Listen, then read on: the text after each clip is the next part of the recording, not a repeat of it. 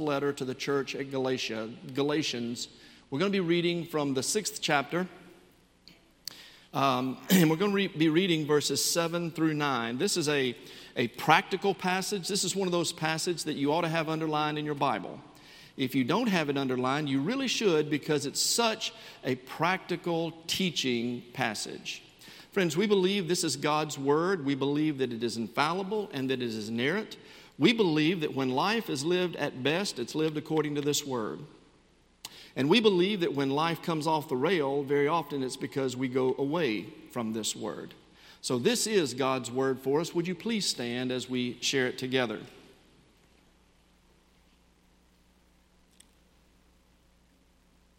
Do not be deceived.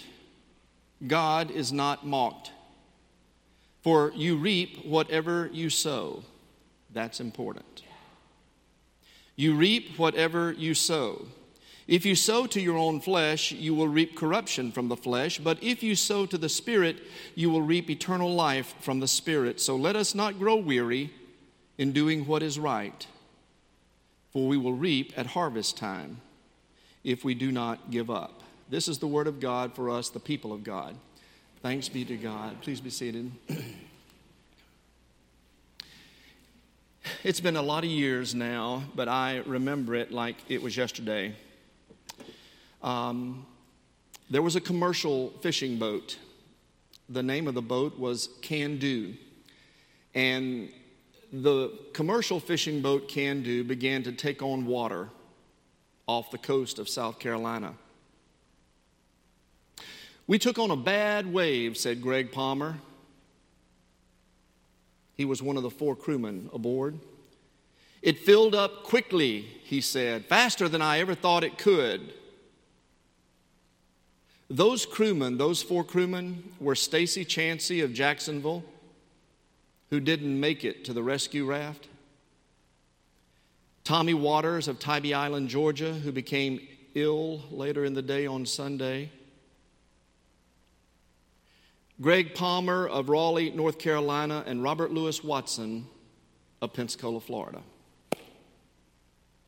And after Chansey and Waters had died, Palmer and Watson just waited and waited and waited. The boat had gone down. They were on their life raft and they waited and prayed through Sunday and Monday and on Tuesday. And then on Tuesday, after surviving 70 plus hours on that rescue raft, Robert Watson, 27 years old, said, I can't take this anymore. And he moved to the stern of the raft, jumped off, and disappeared beneath the water. One hour later, one hour later, a Coast Guard jet spotted that raft, and a helicopter rescued Greg Palmer. I'm convinced that if Robert Watson had known he had only one more hour, I am absolutely sure that if he had known he had just one more hour to wait, he would have somehow found a way to do it. But sometimes, when you can't see all the way to the help and to the hope, when you can't see the possibility of a new thing, when you can't see the chance that things may be better, sometimes you just want to quit and give up because you're just tired of waiting. The scripture today says, Don't stop doing what's right because eventually you will reap the harvest if you don't give up. I want to begin today by saying this to you. The law of reaping and sowing isn't just an agricultural reality, it's a life principle. Don't ever forget that. The law of reaping and sowing is a life principle. It's like the law of gravity in that it works consistently. It's true for every single person. And it always fascinates me to read a scripture like this and to, to see that this passage, a passage like this, isn't here to warn us This passage isn't here to scare us. This passage isn't one of those passages where God says, I got you.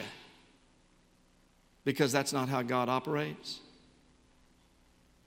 This is not a passage where God is pointing his finger at us and saying, You'd better straighten up or you're going to go. No, this is a passage that's simply saying to you and to me, This is how life operates. And so, for a few minutes this morning, I'd like to take this passage and I'd like to step back from it and I'd like to draw a couple of observations out of it. Things that maybe we can use as we look at our own lives and as we go through this season of Lent when we're supposed to be looking inward. For instance, this passage reminds us that there is always a temptation to want to give up when results don't come quickly. Have you noticed we live in, a, in an age of immediacy? We want it now. And the truth is, whatever we want now, we can pretty much get now, right? We live in the age of immediacy.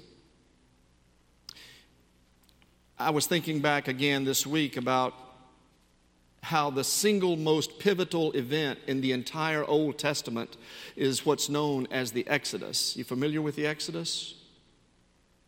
It's the account of how the Hebrews were slaves in Egypt and had been for generations and generations, and God wanted to lead them out of slavery to freedom, all the way from Egypt to Canaan, what is modern day Israel, and then into the Promised Land. And he chose Moses to be the person who would do that. Now, you need to know that this is the towering turning point event in all of history for the Jewish people. This is. And you most certainly have heard about it and or have read about it. I've actually made that journey. I have on a bus traveled from Israel to Egypt. It's a two full day driving experience depending upon where the cruise control's set. But in that time, in the time of Moses and, ex- and the Exodus, even traveling by caravan and by camel, you could make that journey in, I don't know, 10, 12, 13, 14, I don't know. You could do it. But it took them 40 years. It took them 40 years, and a major part of the reason it took them that long was because God didn't lead them directly out.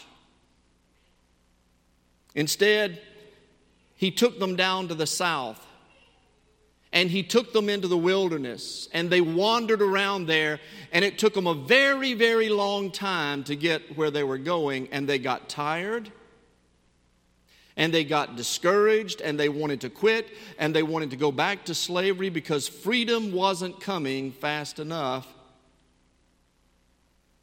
My friends, there is a critically important spiritual lesson here that you need to get today. God isn't usually going to take you from where you are directly to where He wants you to be. I'm going to say it again.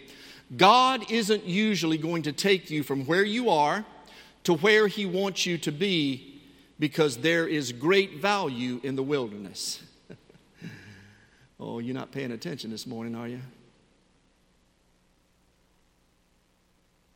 There's great, great value in the wilderness because some of life's most powerful lessons are learned as we matriculate through the university of adversity. Amen? Oh my gosh, you're not with us today. Amen? Amen. All right. there is great value in the wilderness, but you rarely see the value of it when you're in the wilderness. Don't you think God could have zapped them from where, he, where they were to where He wanted them to be? Don't you think God could have done anything He wanted to? Of course He could. He was God. But while they were in the wilderness, while they were going through the most difficult and painful times, while they were going through the most uncertain times, it was then that they learned they could trust God and God was faithful.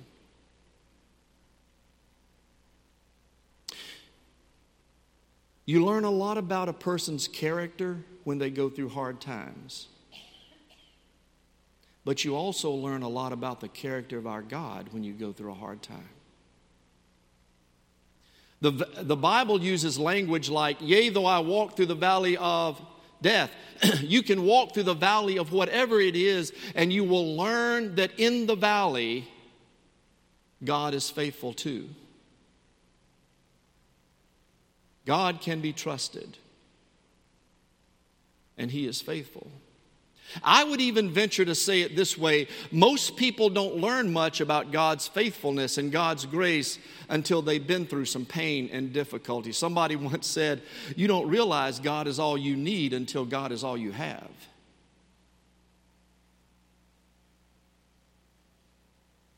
I want you to hear today that regardless of where you are or what you are going through at this moment, God is faithful and He isn't going to leave you.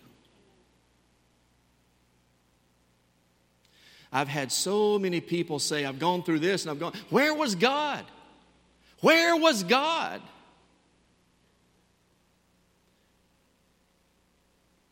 God is faithful. Regardless of what you're going through, He's faithful. The other side of this, in the wilderness, when things don't happen quickly enough, have you ever wanted God to do things quicker than He did? Have you ever prayed for something and said, God, please, if you would take care of this quickly, I'd appreciate it? God, I, I really, really want you to do, get, get them, Lord, get them.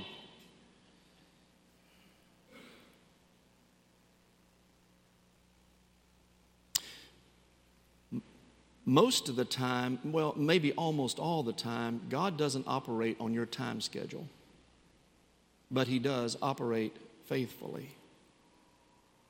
If you look at the temptations of Jesus, for instance, Jesus began his ministry in the wilderness. Do you remember that? The scripture tells us that it was out there where he was tempted, and those temptations primarily took the form of wanting to take the shortcut Read Luke chapter 4. Those temptations given to Jesus were to take the quick way, the, the least resistance, rather than the way of learning and teaching and planting and nurturing and sowing. And so there's a great temptation for us to try to take the t- shortcuts of life. Or if we don't find a shortcut, we often want to give up. But the admonition of Scripture is this don't quit when what you're doing is good. So it's important for us to begin by understanding that, that God is faithful even when you don't feel it. God is working even when you don't feel it. We base, we base so much of our lives on feelings. I don't feel it, I just don't feel it. I want you to hear today God is greater than your feelings. God is faithful beyond what you may or may not be feeling at the moment. Here's the second observation that comes out of this scripture, and it's kind of a corollary to the first, and it is this there is always a lag time between planting and harvesting. There's always a lag time between planting and harvesting. I don't know very much about agriculture. I've never been a farmer, but I do know this. I know that if you fail to plant in the springtime and two or three or four days before harvest, you say, Oh my goodness, I got to plant. You're not going to get there. And the reason is there's a lag time between planting and harvesting. And in that time, you do your part. You do the tilling and the weeding and the watering, and God does his part, and, and something beautiful comes, comes to be. There's a great passage in the Bible that says, Those who wait upon the Lord, you know it, don't you? Those who wait upon the Lord will renew their strength. They will mount up with wings like eagles. They'll run and not be weary. They'll walk and not faint. When was the last time you, you waited on God? When was the last time you took seriously God's admonition to be still and know that I am God? When was the last time you waited for God to bring about what He wanted to bring about rather than you sabotaging it by settling for less? I said a lot there, and you need to get that this morning. Those who wait for the Lord will renew their strength. You learn a great deal about the character and character of others when you have to wait. But most people, when they pray, they want immediate results. Lord, here's what I want. Please give it to me now. Do it now. I'm in pain. Take care of it now. But there's always a lag time between what you planting your prayer, planting your desires, planting your hopes, offering them up to God, offering them up to God, offering them up to God. There's always a lag time between you planting that and God bringing it into harvest. You learn a great deal about your character when you have to wait. But the truth is, most people are terrible at waiting. Rabbi, Rabbi Harold Kushner, you've heard that name. Rabbi Harold Kushner once said, I have seen weak people become strong. I have seen timid people become brave. I've seen selfish people become generous, and people care for elderly parents and brain damaged children and wives in wheelchairs for years, even decades. And I've often asked myself, where do people get the strength to keep on doing that? Where do they get the resources? And the only answer I can come up with is that when we are weary and out of strength, God, can, God does what only God can do, and that is, He gives us the strength we need. Too often, when we don't see things happening quickly enough, we want to push God I'm going to say something very, very personal to you here, and I want you to hear this. In too many relationships, in too many relationships where people love each other and care about each other, they want God to move and act and, and, and do something quickly. And God is waiting to see if you trust Him and will you wait on Him. Because all too often, people settle for less than their worth because they don't wait on what God has for them. All too often, people settle for less than their worth. They settle for mediocre or good when God wants wonderful and beautiful for you.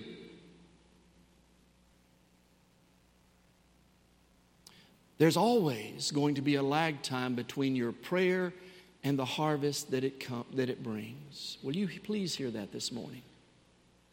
Will you please hear that whatever prayer you offer up, offer up this prayer as well. God, your timing is what's important. Do you remember when Jesus was um, in the Garden of Gethsemane? Do you remember that? Remember when he was praying there? And he offers up this prayer. And basically, his prayer went something like this He said, Father, if it is possible, let this cup pass from me. But if not, let thy will be done. Remember that? If it is possible, Father, let this cup, I don't want this, Father. If it's possible, let this cup pass from me. Nevertheless, not my will, but thine be done. When was the last time you said to God, Nevertheless? Nevertheless, God, whatever you want is what I want.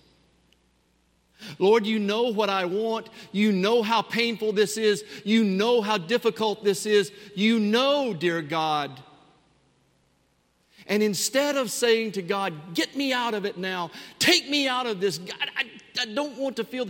When was the last time you said, Nevertheless,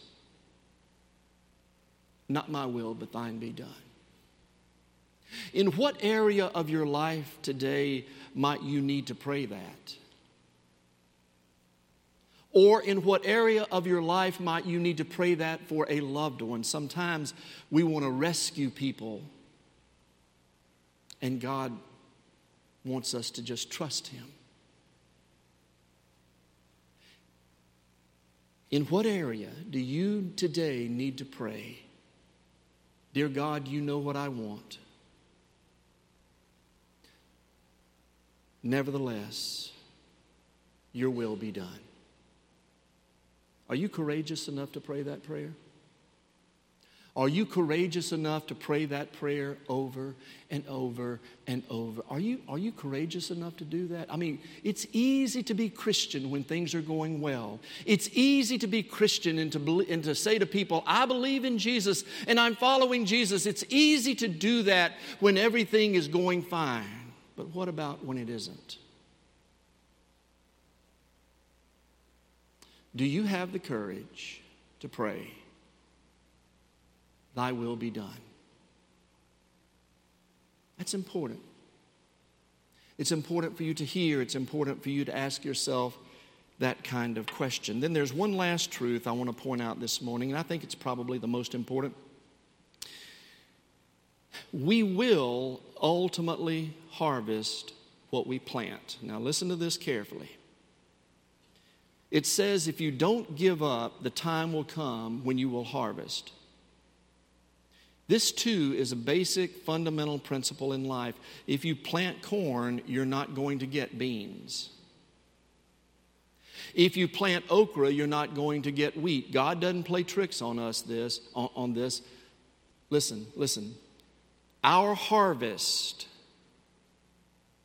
the harvest our harvest will be the result of what we have done with our attitudes, our actions, our convictions, and our beliefs. I'm going to say it again. Our harvest, this thing that's out here, our harvest will always be what we have done with our attitudes, our actions, our convictions, our beliefs, the totality of our lives. And so that's either going to come as a word of encouragement to some or a word of caution to others. But the season of Lent is a time to ask yourself hard questions. What am I doing with my life? As I stand back and as I look at my life, am I, am I, I mean, tell the truth. Just tell the truth. Because God won't correct what you're not willing to confront. The season of Lent is a time to stand back and say, Dear God, point out to me things that need to change. You know, they say the, the definition of insanity is to do things the way you've always done them and expect different results. You've heard that before? The season of Lent is a time to stand back and say, Dear God, point it out to me.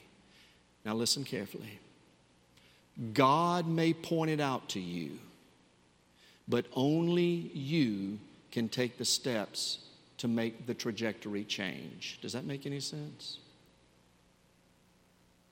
God may point it out to you. God may point it out in your dreams. He may point it out in your gut. He may point it, other people may say things to you, whatever it might be. But at some point, only you can take the steps to make the trajectory change because as long as you continue to do what you've always done, you're going to get what you've always gotten. The season of Lent is a time to ask hard questions. So, to the people here today who are sowing seeds of goodness and faithfulness and godliness, godliness and values, this is a good thing. But to the people here today As you stand back and as you look at your life, the people here today who are sowing seeds of selfishness and negativity and unkindness, this is a word of caution. Because if you do what you've always done, you will get what you've always got. God doesn't play tricks on us with this. And God, listen to this God will put people in your life. How many of you, this is a good question for you to think about. How many of you today have people in your life who love you enough to tell you the truth? Do you have people in your life who love you enough to tell you the unvarnished truth? Oh, people can be kind and they, they can die. Yes, yes, I think you're this and I think. The people that are valuable to you are the people who love you enough to tell you the truth. The question is, what will you do about that? You will harvest what you have sown. And if you are, I almost said lucky, but if you are blessed, you'll have a handful of people two, three, four. You'll have a handful of people who love you enough to look at you and say, I love you, but you need to hear this. Do you have those kind of people in your life? I hope you do. I hope you do. Because change rarely happens when it feels good. Change rarely happens when you're just feeling great about yourself. Sometimes people will come along and say, You better change this, or this has got to change. You know what they're trying to do? They're not trying to beat up on you. They're not trying to tear you down. They're not trying to make you look bad. They're trying to love you. You get to make the decision about whether you receive that or not. Because not, I, I would venture to say, most of the time when people love you, they will say things to you occasionally that are hard to hear. So I'll ask the question one more time Do you have people in your life who love you enough to tell you the unvarnished truth?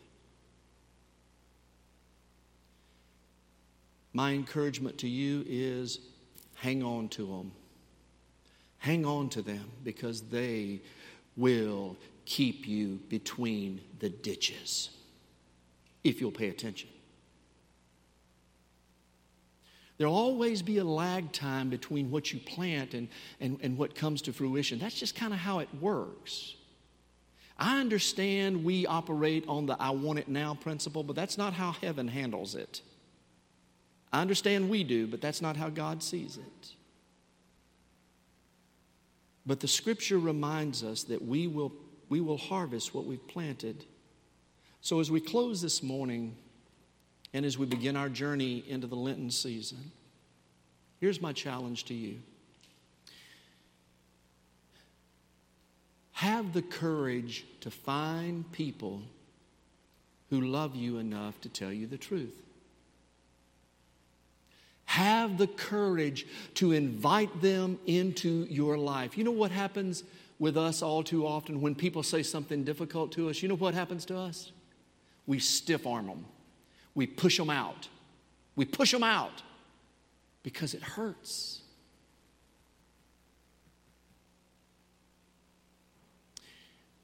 I want to invite you in this season to look for those people, to draw them in and to give them permission, give them permission